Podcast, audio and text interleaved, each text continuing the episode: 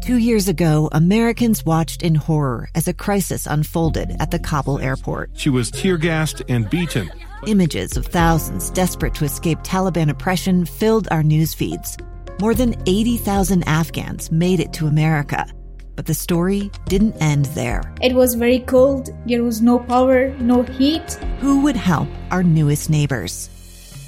I'm Andrea Smartin. In Stranger Becomes Neighbor, you'll hear the stories of some remarkable refugees who left their homes and their dreams behind only to start over from zero. Their only possession was three blankets. And you'll meet Americans who stepped up to help them. You want me to come when you deliver your baby.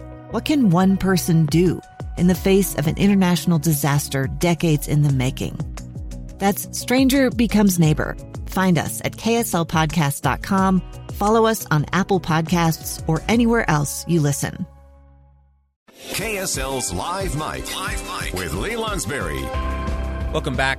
I'm Lee Lonsberry. This is Live Mike. We, over the past few weeks here on the program, have been covering the spread of this coronavirus and it, as it has taken its toll not only on uh, our human beings, uh, but also now the economy. We spent some time at length discussing that fact with uh, Miles Hansen yesterday of the World Trade Center of Utah. We've been keeping a close eye on the Dow, which dropped, what, one thousand points yesterday. Uh, we're looking at a similar drop today. It's a devastating thing.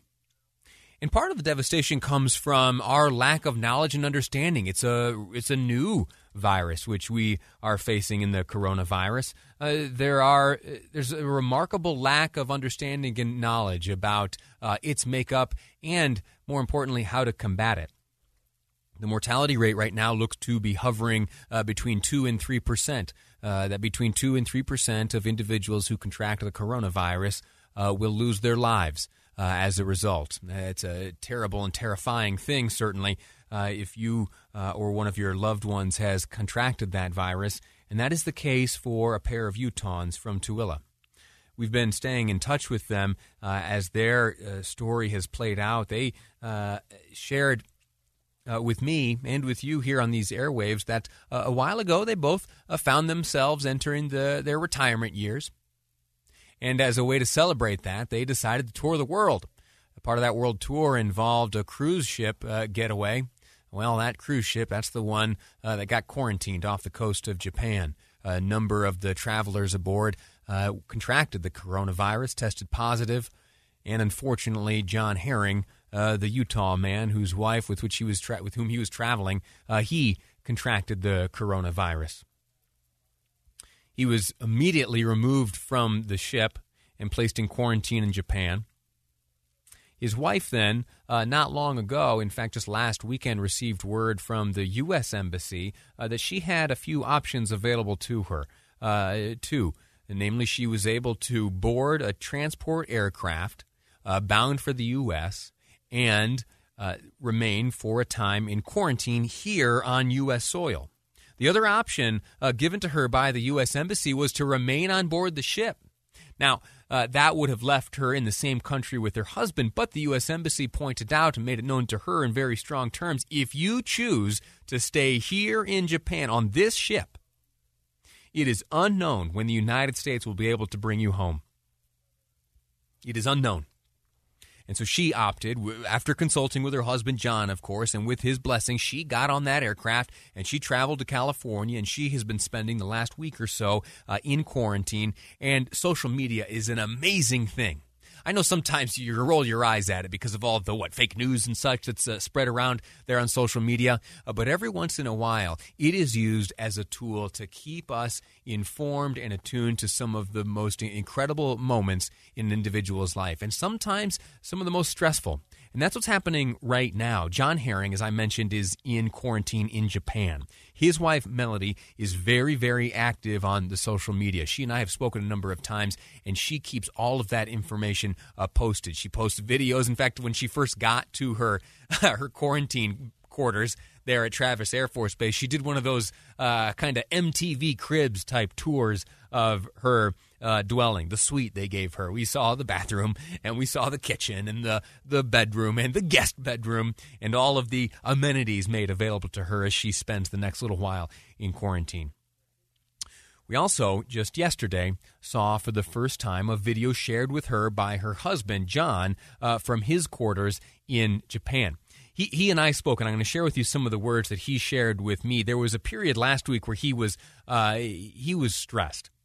Things have been going all right. They've been going according to plan. He had been feeling informed and in control of his situation, but that then changed. And he uh, had a number of questions he wanted to ask of the U S Embassy. And so uh, through a few phone calls and text messages, we uh, recruited Congressman Chris Stewart to get involved. He reached out to the embassy. He reached out to the Herrings directly. And uh, at present, the Herrings seem to have all of their questions answered. Now, Uh, let me share with you some of the attitudes uh, held by Mister Herring uh, just last week as he joined me on the program. And then I'm going to show you the contrast uh, uh, as he presents uh, some words and some feelings to us via a video posted by his wife just recently. I'm not able to walk out. Uh, I did ask that question when I came into this room. If, I, if there was a fire or somebody was, there was a, uh, somebody, a gunman in the building, and uh, what would I do? And they said that door will open uh, to my room. But um, as I as uh, as I look in the hallway, I had to go do my C T scan. They uh, they all those doors are locked and they have keypads on them, so I wouldn't be able to get through the door unless I had the code. Now, you, you might be wondering about his physical state, his physical condition. While he has tested positive for the coronavirus as well as pneumonia, he is in remarkably good spirits and uh, claims that he feels physically fine. I feel good. I'm I'm I can still breathe real well. My My oxygen levels are up, and um, so as far as my health goes, I'm I feel like I want to go for a run this morning. I asked him during that conversation uh, if he had the ability to, to leave and how he feels uh, in this quarantine situation. I'm basically, I don't want to say a prisoner, but I am. I can't. I'm not free to go. My freedom to leave is, is, has been taken away.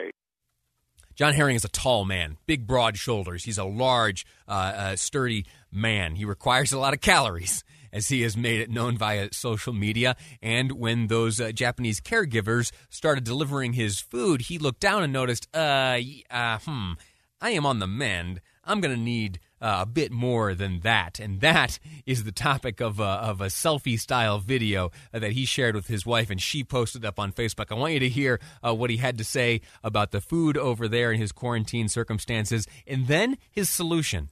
Hello, I'm recording this from uh, my hospital room in uh, Chiba, Japan. Uh, I'm in the hospital for uh, having the coronavirus uh, and um, and a little bit of a pneumonia. Um, so, not sure where we're going with that, but um, I wanted to make this video to tell you uh, how much I appreciate all the love and support that we've received, Melanie and myself, uh, during this time of crisis in our life. Uh, We are in awe of, of you and all you have done for us in support. Um, we don't want to feel uh, people to feel sorry for us because hey, it is what it is, but we do uh, appreciate the love, uh, the kind words, and the uh, encouraging words that we get from you. So you may have heard that I had a little crisis with my uh, food here in the, in the hospital. Um, The size for uh, the Japanese portions is pretty small, and um, since I'm a ferocious eater, uh, it wasn't enough to sustain my body weight uh, and calories that I need. So, but this morning uh, I was able to talk to the doctors and some officials, and they said that uh, they're going to allow me to order in.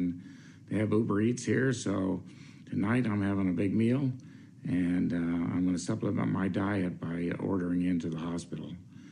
Um, it's against the rules to do that, but they said uh, in this unusual case that they would allow it. That was John Herring from Tooele County. He and his wife are in quarantine right now, he having tested positive for the coronavirus. You heard him there talking about food and how what was initially offered to him by uh, his Japanese caretakers was insufficient to meet his caloric needs. Uh, now, that doesn't make him an American glutton, okay? Let me tell you, John Herring is six foot six, two hundred fifty pounds. He is a big, robust, and broad man. He needs uh, some food. It was uh, a happy detail to learn there at the end that his uh, his medical professionals overseeing his healing, they have allowed him to uh, take advantage of Uber Eats. So hopefully uh, he'll get the calories that he needs. His wife, Melanie, has also posted uh, some of the photos he shared uh, of the food that was delivered to him. Uh, it, listen, it looks good. It looks fine. Uh, it just in terms of quantity, there's not much of it there. So he's not being abused or uh, neglected or anything like that. It simply is that over there, uh, they are not accustomed to uh, the big healthy appetites of a six foot six American man weighing two hundred fifty pounds, as is uh, John Herring. Uh, so that's the, the status of his uh, spirits and his diet and all. We're going to continue to stay in touch with the family. Uh, what he needs, uh, so you know, he needs to test negative for the coronavirus in two subsequent testings.